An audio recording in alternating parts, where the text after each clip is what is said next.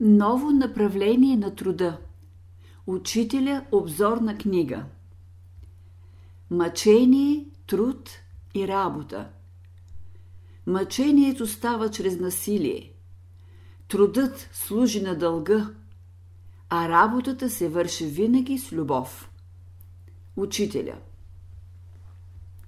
Човечеството отива към взаимно сътрудничество и обединение – Въпросът е как ще се съчетаят хармонично свободата и колективността, свободата и взаимопомощта.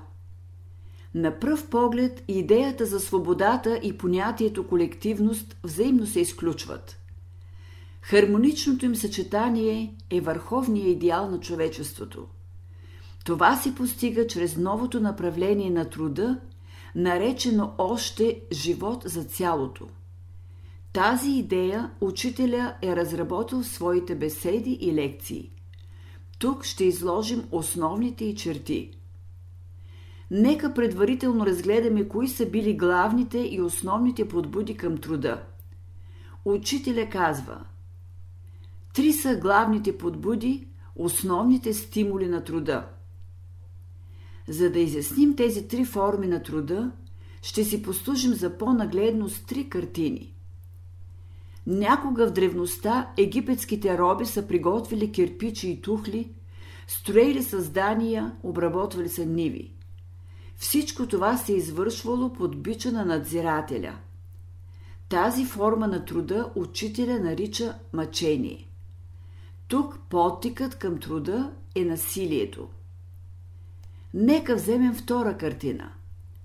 Заставен от нуждите си, които трябва да задоволи, Човек изорава своите ниви и ги посява, отглежда зеленчукови и овощни градини и срещу труда си получава известно материално възнаграждение – продуктите от земята.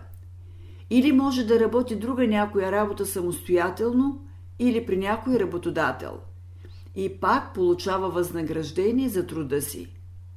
Този вид дейност учителя нарича труд в тесния смисъл на думата – това е една стъпка напред. Тук привидно няма насилие. При труда има подтици от разни степени.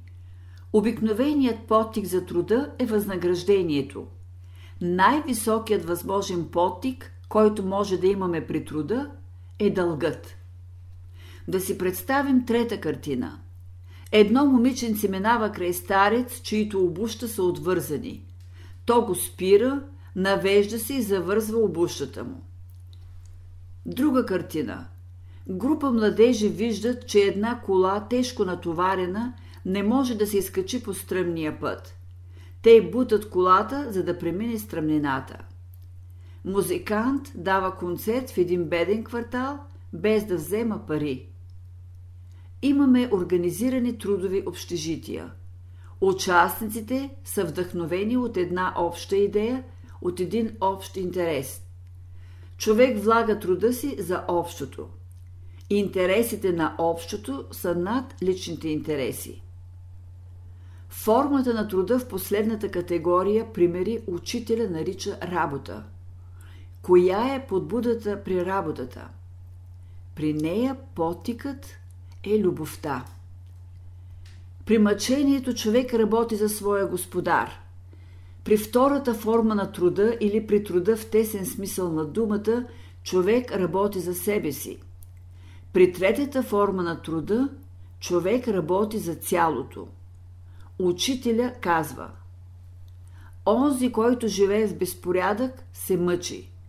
Несъвършеният се труди. Само съвършеният работи. Трите вида дейност – мъчение, труд и работа – могат да се сравнят с пъпката, цвета и плода. Учителя казва Мъчението е пъпка, трудът е цвят, а работата е плод. Епохата на мъчението мина, макар и не напълно. Сега е епохата на труда.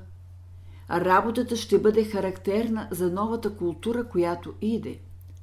Работата това е новото направление на труда. работата ще бъде приложение на идеята живот за цялото. Учителя казва Любовта трябва да се постави като връзка между хората. Ако вие не прилагате взаимопомощта в живота си, каква друга любов искате? При работата има една основна идея. Истинската работа е само служение на Бога. Под работа се разбира изпълнение на волята Божия. Христос казва Отец ме работи и аз работя. Всички трябва да работят за Бога, а не за себе си. Това е идейна работа. Учителя Учителя казва Ако направите връзка с Бога, ще бъдете силни и мощни. Щом имате външни и вътрешни връзки с Бога, и Бог ще направи външни и вътрешни връзки помежду ви. Тогава ще направим един вътрешен колективитет, ще образуваме вътрешно един общ организъм и ще се разбираме. Само по такъв начин небето ще има към нас правилни отношения, ще ни посещават напредналите наши братя. Те се интересуват от тези вътрешни връзки. Когато говорим за един колектив, трябва да има един божествен център, около който да се съгради колективът. Този божествен център е душата на колектива. Всеки колектив, който няма такъв център, не е колектив. Той е механичен колектив без душа, той е механизъм. Свобода има само когато Божият дух ръководи едно начинание. Нашият организъм представлява един велик колектив. И ако нямаше разумното начало, което работи в организма, този организъм би бил машина, робот, автомат. Колективът, в който има разумна душа, има смисъл. Изобщо днешните колективи са механични. Ние сме за колективна работа, при която една основна божествена идея да лежи в основата й. И всички да служат от любов към тази божествена идея. Какво значи божествена идея? Във великия цялостен божествен план на природата всеки организъм съществува, понеже е натоварен в този план с известни задачи, изпълнява известна функция, значи има едно разумно отношение към цялото. Великият божествен план възлага на всяка култура известна задача с оглед на цялостното развитие. Тази задача е разработване на известни идеи, развиване на известни добродетели, обработване на известни качества и способности. За изпълнение на тази задача Великият разумен свят съдейства с всичко. Коя божествена идея може да бъде душа на един колектив? Любовта към първата причина, към Бога. Съществуването на индивида и колектива се осмисля само когато тяхната дейност е включена в общия разумен план на природата. Истински труд е онзи, в който човек влага най-скъпото, най-ценното, което излиза от светилището на душата му. А кога става това? Когато любовта е подтик за труда. Когато човек работи за цялото, за Бога. Колективът подразбира служене на един висок божествен идеал, за който идеал ти си готов и с радост жертваш своите лични интереси. Активност и проява на душата. Бог направи този свят не за роби, а за забава на своите възлюблени деца. Рече ли човек да работи с любов, неговата душа и дух се събуждат. Той влиза във връзка с физическия, духовния и божествен свят. Само по този начин човек може да разбере отношенията, които съществуват между тези светове, както и смисъла на целокупния живот. Учителя Външната активност, която проявяват хората, не е още истинска, защото при нея много от душевните сили остават непроявени. Човешката дейност не трябва да бъде нещо механично. При нея всички сили на човешкото съзнание трябва да бъдат активни. Има нещо по-горно от личността. Това е душата, възвишеното в човека. Има моменти на вътрешно озарение, на подем, на радост, когато човек обича всички, иска да живее за другите, да се жертва. Това е проява на висшата човешка природа. В повечето наши постъпки ние не участваме напълно. Чрез тях задоволяваме целите на личността. Тогава живеем ограничен живот. Повечето наши постъпки не излизат от дълбокия извор на истинската ни природа. При тях цялата човешка природа не е засегната. Ето защо ние още не живеем в своята пълнота. Човек още не е проявен цялостно на Земята. Днешната култура е механична. При днешните форми на труда човек не проявява своето божествено естество, понеже потика към труда не иде отвътре, от глъбините на душата, а отвън. Извън любовта нещата са мъртви, несъзнателни, механични. Съзнателната работа е работа с любов и знание. Ето защо днешната култура води към обезличаване. Обезличаване е всяка дейност, при която човек не проявява своята по-дълбока божествена природа. Физическата или каквато и да е друга дейност не трябва да служи само за физическо укрепване, за добиване на известни познания, сръчност или блага. Тя трябва да бъде импулс за изявление на целия човек – на онзи красив свят, който съществува в него. Любовта не е увлечение. Тя е онази велика сила, която дава възможност на всички същества, от най-малките до най-големите, да се проявят. При безлюбието няма истинска проява на човека. Такава има само в любовта. Докато подбудата към труда е интересът или принудата, той не може да бъде радост. Той раздвижва само плитките, повърхностните сили на душата. Днешната форма на труда е придружена с недоволство, мъка и горчевина. Днес човек се труди по необходимост, по неволя и това трови живота му. Той се усеща огнетен, пленен, лишен от свобода. Това е защото днешният труд е труд без любов. При него човек не влага душата си. При днешната форма на труда душата живее в затвор. Днес всички, и работници, и работодатели, са роби на механизирания живот. Всички са във вериги, едни видими, а други невидими. Така труда става непоносим товар и тормоз – животът губи своята красота и се обезцветява. При новия начин на труда живота се изпълва с поезия. Изворът на красотата в живота е вътрешен, а не външен. При новата форма на труда човек ще бъде активен в живота, ще се приведат в активност всичките му сили и заложби. А при сегашната форма на труда, възвишеното в човека е неактивно, вътрешният човек е пасивен, човек е колело, винт в огромната машина и живее безрадостни, безцветни дни. Докато потика към труда не иде от глъбините на душата, не засяга най-възвишените и струни, до тогава труда ще бъде тежест, бреме, макар и необходимо. До тогава трудът ще има една тъмна, отрицателна страна – той ще бъде труд на принуждението.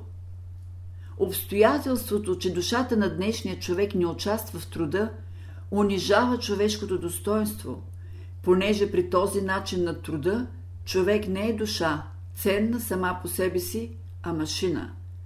Затова всички днес се чувстват нещастни, изпитват недоволство, скръп за нещо незнайно, купнеш към нещо, което и сами не могат да определят. Това е онзи дълбок стремеж на душата да се освободи, да се прояви, да излезе от затвора, в който я е поставил механизирания живот. Тя иска да хвърли оковите си и да прояви своята красота, своята божествена природа. Най-високата поезия в живота е, когато светлината на дълбокия вътрешен живот озари външния. Пълният живот идва, когато във всяка проява участва целият човек. Когато чрез своите постъпки човек черпи от вътрешния извор на своята природа, тогава той се проявява. Тогава трудът раздвижва дълбоките сили на човешката душа. Красивия вътрешен свят трябва да се изяви при нашата дейност. Тогава трудът ще носи в себе си красотата от блясъка на един друг свят. Тогава трудът ще се одухотвори. А целта е той да се одухотвори, т.е. в него да се влее духовен елемент. Физическата дейност трябва да бъде духовна дейност, висше духовно постижение, израз на духовните ни ценности. А кога най-ценното, най-красивото и възвишеното в човешката душа се влага в труда? При любовта. Днес душата не може да се прояви.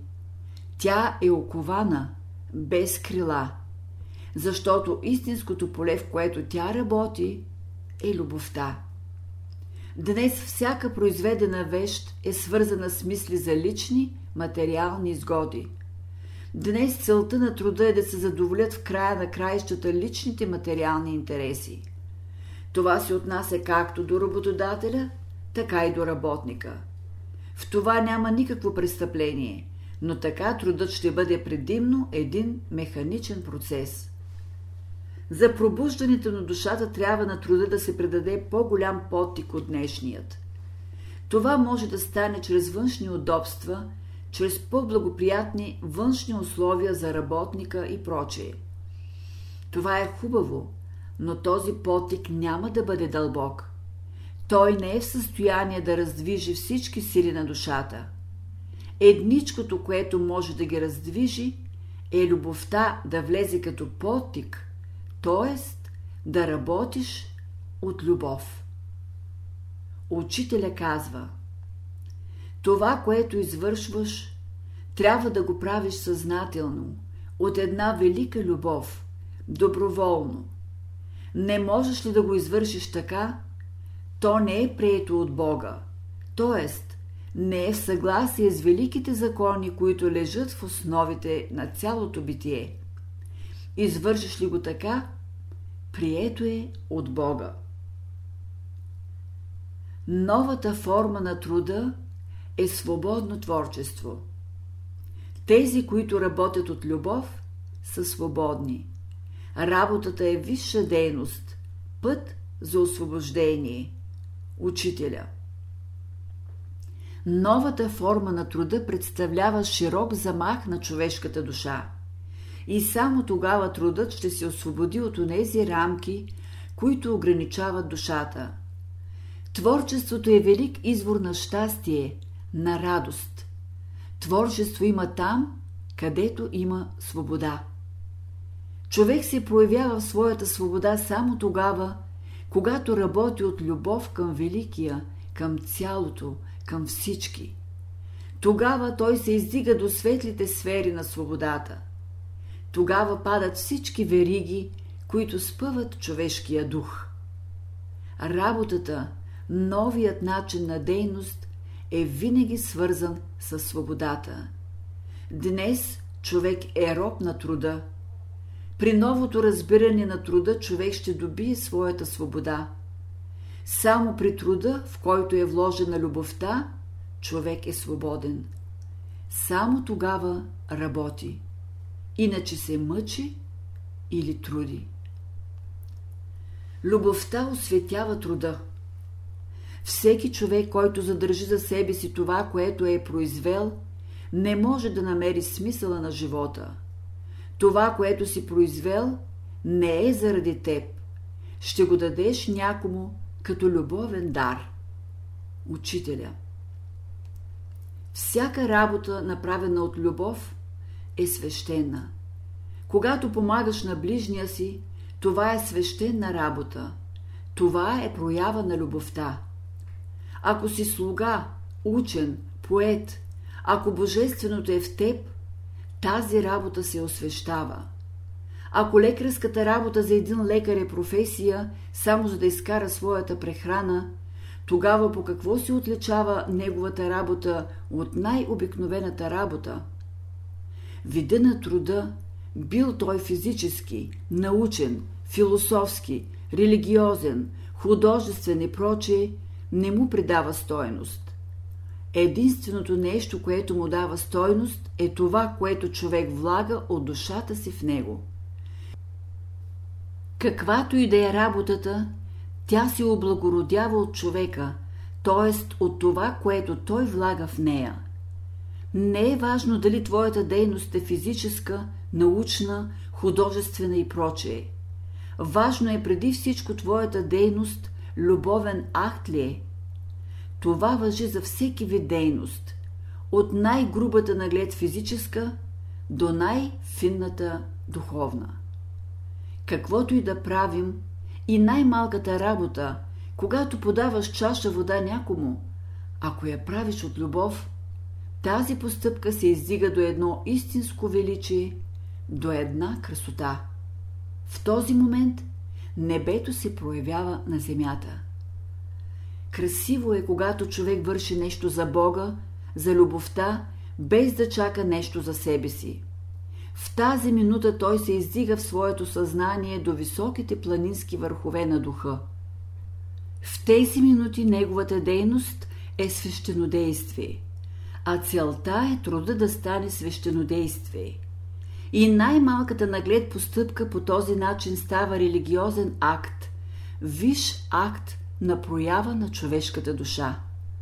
Учителя казва Служене не е за пари, но да служиш на онзи, когато обичаш. И онзи, когато обичаш, ще стане чрез това безсмъртен.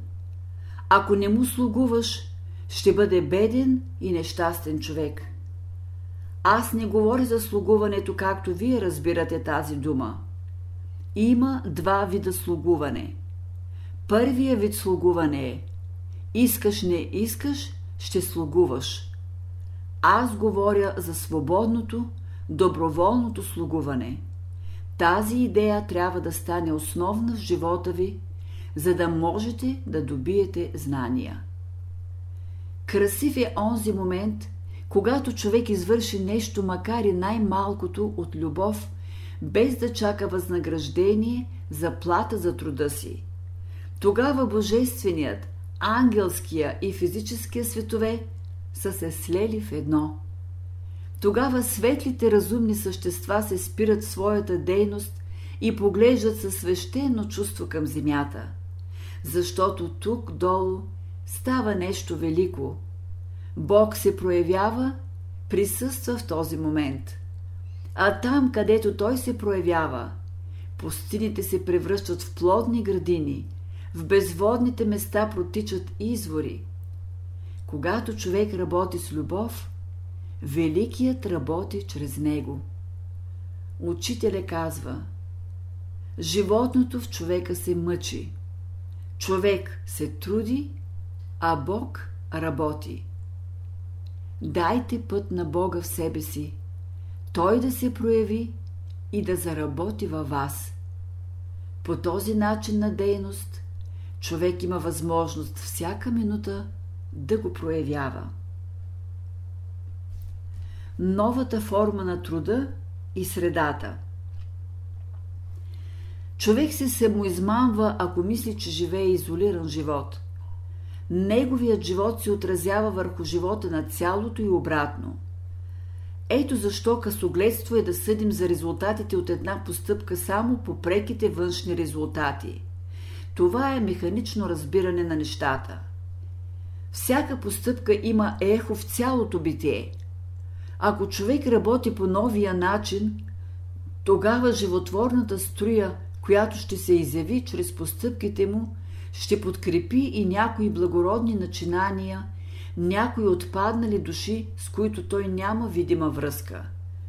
Чрез такава постъпка човек дава ход на нови сили, които после продължават благотворното си действие в общия живот. Всяка любовна постъпка внася в света светлина, която ще продължава да работи. С всяка постъпка в този нов дух човек дава възможност на живите сили от Божествения свят да слязат и да се изявят в физическия. Всяка безкорисна постъпка чрез светлината, която се изявява при нея от един висш свят, ще даде подтик на някоя душа, която се намира във вътрешна борба. Чрез такава постъпка човек внася живот в света. Всяка работа, извършена без любов, е престъпление. Тя е безплодна. Един певец, който пее за лична цел, за пари, кариера, слава и прочее, не ще може да говори на душите на слушателите си, не ще може да събуди от тях желание за по-висок живот, не ще засегне свещените струни на душите им. А когато пее безкорисно, те ще чувстват присъствието на Бога. Неговото пеене ще има голямо действие. То може да преобрази слушателите и това ще бъде най-хубавата му награда. Вълшебно действие има всяка постъпка, извършена от любов. Тогава всички същества, с които влизаш във връзка, ще почувстват едно благотворно влияние. Те влизат във връзка с нещо ценно, което иде от един разумен свят. Тъй си обясняват думите на учителя. Любовта е закон за работа, при която най-малкото изразходване на енергия води към големи постижения. Връзка между душите Даром да работиш, това значи да получиш нещо, което носи живот в себе си. Някой ми работи даром от любов и аз му се отплащам с любов.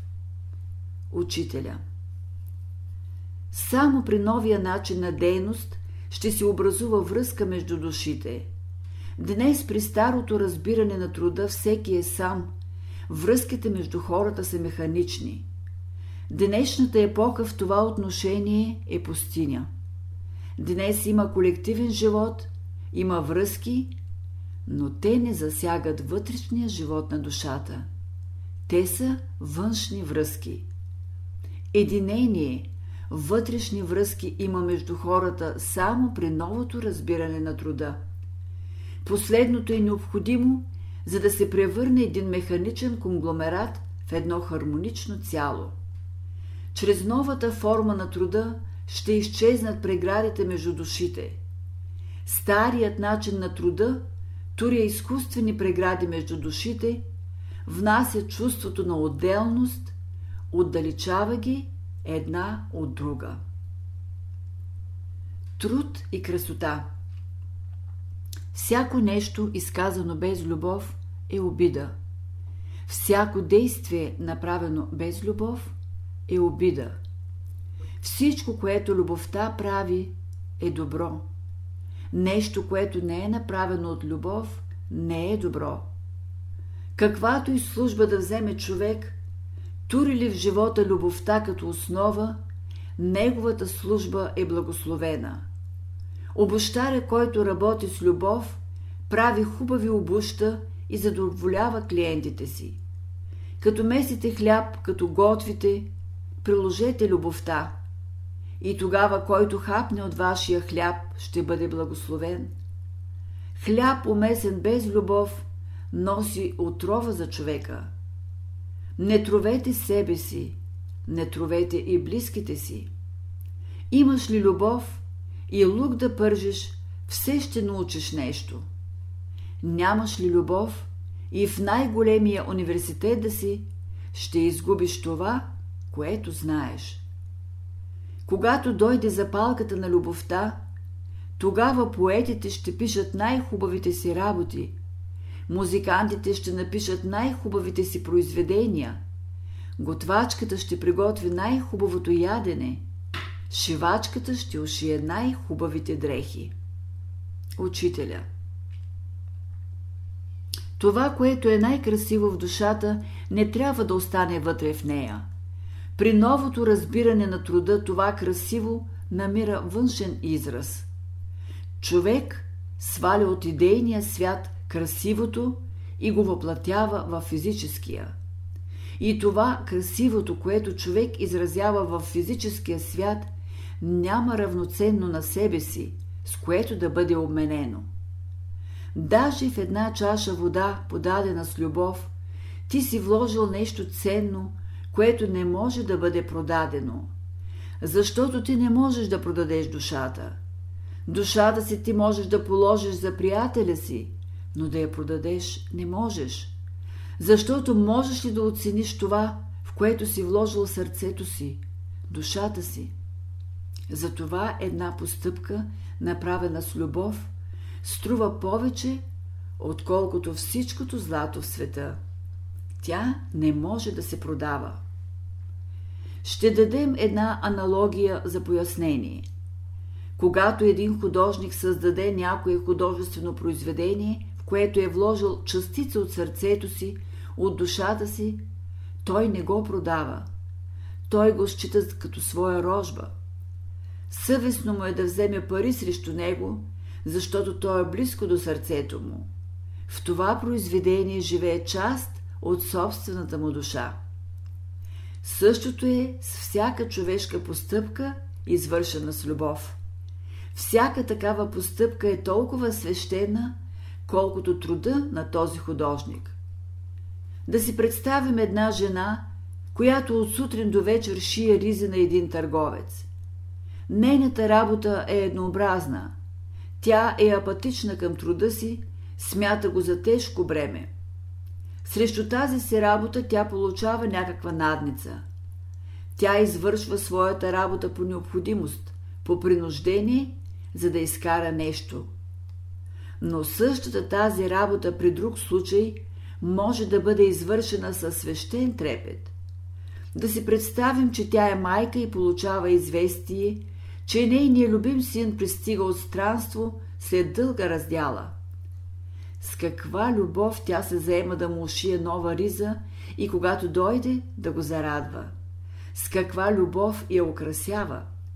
През целия ден тя е възбудена, радостна. Тази работа е привлекателна за нея, подбужда я към творчество. Какво ценно нещо тя влага от себе си в тая риза? Ако художник е украсил стените на болницата с картини доброволно, даром, от любов към болните, тогава в тази болница атмосферата ще бъде чиста и болните ще се чувстват по-добре. В тая болница, освен външната красота, ще има и друга, невидима красота.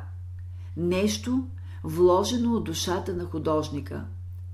По този начин, чрез новото разбиране на труда, ще внесем една невидима атмосфера на красота – която ще прониква средата, в която работим.